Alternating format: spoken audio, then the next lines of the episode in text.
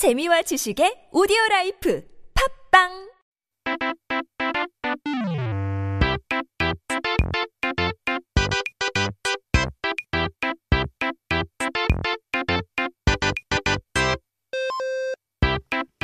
We're back with our Korean dictionary. 그렇다면 사전을 한번 펼쳐보고 오늘의 첫 번째 단어를 봐야죠. Our first word of the day is 신나락. 오늘의 단어는 발음하기가 약간 어려운데요. 신나락이라는 단어 익숙하신가요? Today's word is a little difficult to pronounce. I'm wondering if you're familiar with the term 신나락. 그렇다면 이 속담은 어떤가요? 귀신 신나락 까먹는 소리. 이렇게 들으니 익숙하시죠? If not, how about this idiom? 귀신 신나락 까먹는 소리. Maybe it could ring a bell now. 이 속담은 상대방이 말도 안 되는 소리를 하거나 엉뚱한 소리를 할 때 쓰는 말인데요. 그렇다면 왜 신나락은 뭐고, 왜 이걸 까먹는 게 말도 안 되는 소리 되는 걸까요?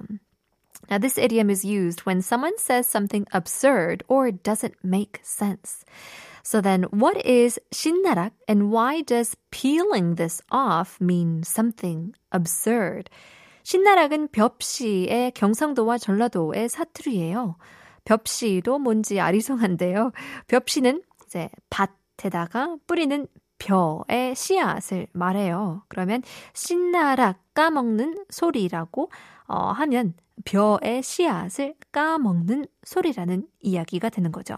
그렇다면 귀신이 벼의 씨앗을 좋아하기라도 했던 걸까요? 왜 이런 속담이 생겨난 걸까요? Shinnarak is a Gyeongsangdo and Jeollado dialect for pyopshi. So pyopshi is a you know confusing term as well. It's a seed of a rice you sow on the farm. So then if you say the sound of you know peeling and eating shinnarak, it would mean to peel the rice's seed and eat it. Now, did ghosts like the seed of the rice? Or how did such an idiom form? 여기에는 한 가지 이야기가 전해져 내려옵니다. 한 농부가 밭에다가 신나락을 뿌렸다고 해요. 건강한 신나락을 뿌렸는데도 싹이 나지 않자 이렇게 의심했다고 합니다. 이거 귀신이 와서 신나락을 까먹는 거 아니야? 하고요.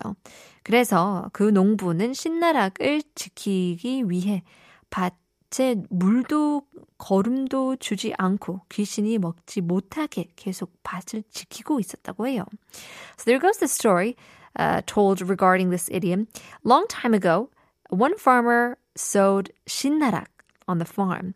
Although he sowed the healthy ones, the sprout didn't come up, and so he had suspicions, wondering, well, perhaps the ghosts came at night and peeled and ate all of my shinnarak. And so the farmer, in order to protect his shinnarak, kept his eyes on the farm without giving seeds or any water or any fertilizer. 그 모습을 본 사람들이 귀신 신나라 까먹는 소리 그만해라 라고 하면서 유래되었다는 이야기가 전해집니다. 유래를 들으니 이 속담은 말도 안 되는 소리 그만하라는 뜻도 되지만 어리석은 사람을 이야기할 때 쓸 수도 있겠다는 생각이 드네요.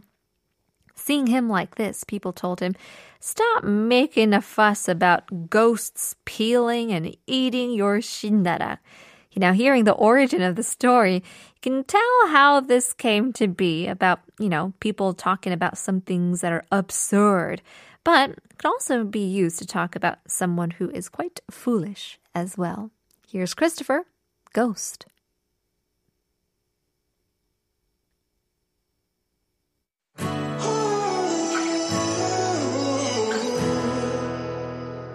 I was living on the edge of life, breathing fire till my lungs burned out, chasing the dust on the road, watching you go. I was spending all my time trying to find you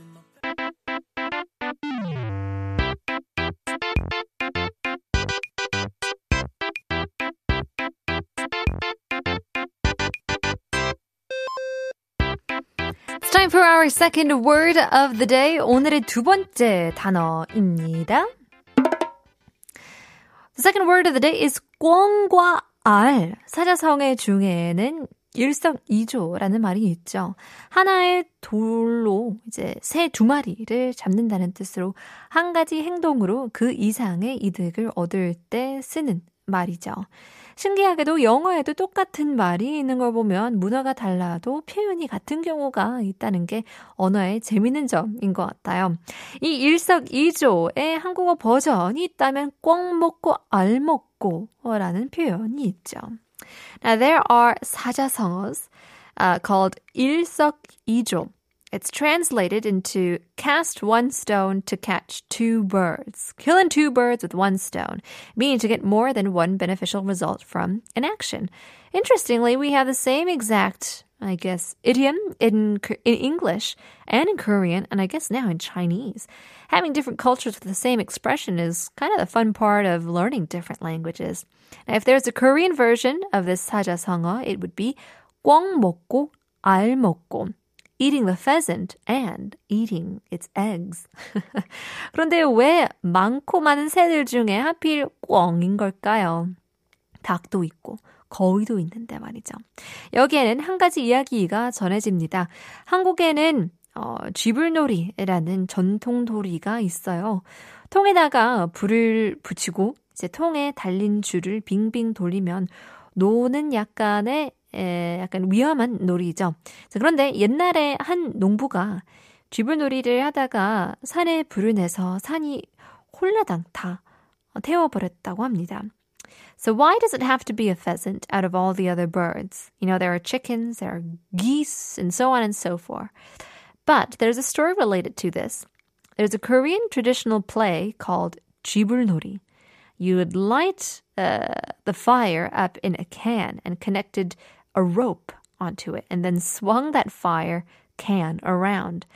Now, you could say that it's a little dangerous to play. However, a long time ago, one farmer played Chiburnori and started a fire in the mountain, and it fully ignited the entire mountain. 불이 산을 다 태우고 꺼진 후에 산에 가보니 꿩과 그 꿩이 품고 있던 알들이 불에 타서 죽어 있었다고 해요. 농부는 아무것도 하지 않고 꿩과 알을 얻어내게 된 거죠. 그런데 여기서 궁금증이 생기죠. 꿩은 새인데 불이 나면 그냥 날아가면 되지 않을까요? 물론 그럴 수 있었겠죠. 하지만 꿩 밑에 뭐가 있었는지 생각해 보세요. 바로 자기가 낳은 알들이죠.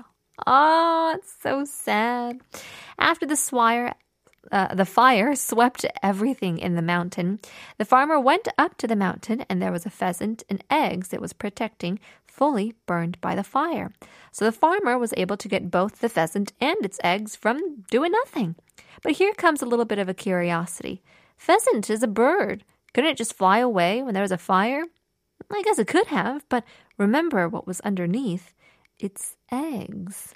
꿩은 모성애가 강한 동물이기 때문에 알을 버리고 날아갈 수 없었다고 합니다. 그렇게 불에 다 죽으면서도 알들을 지킨 거죠. 농부는 덕분에 꿩도 먹고 알도 먹었을 텐데 꿩을 생각하니 가슴이 좀 아프네요. 원래는 이렇게 감동적인 비하인드 스토리가 있는데 말이죠.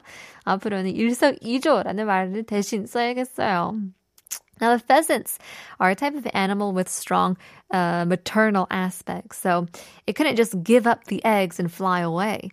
It embraced the fire to protect the eggs. Now, farmers must have really enjoyed those pheasants and eggs, but thinking about the pheasants now makes you feel really bad.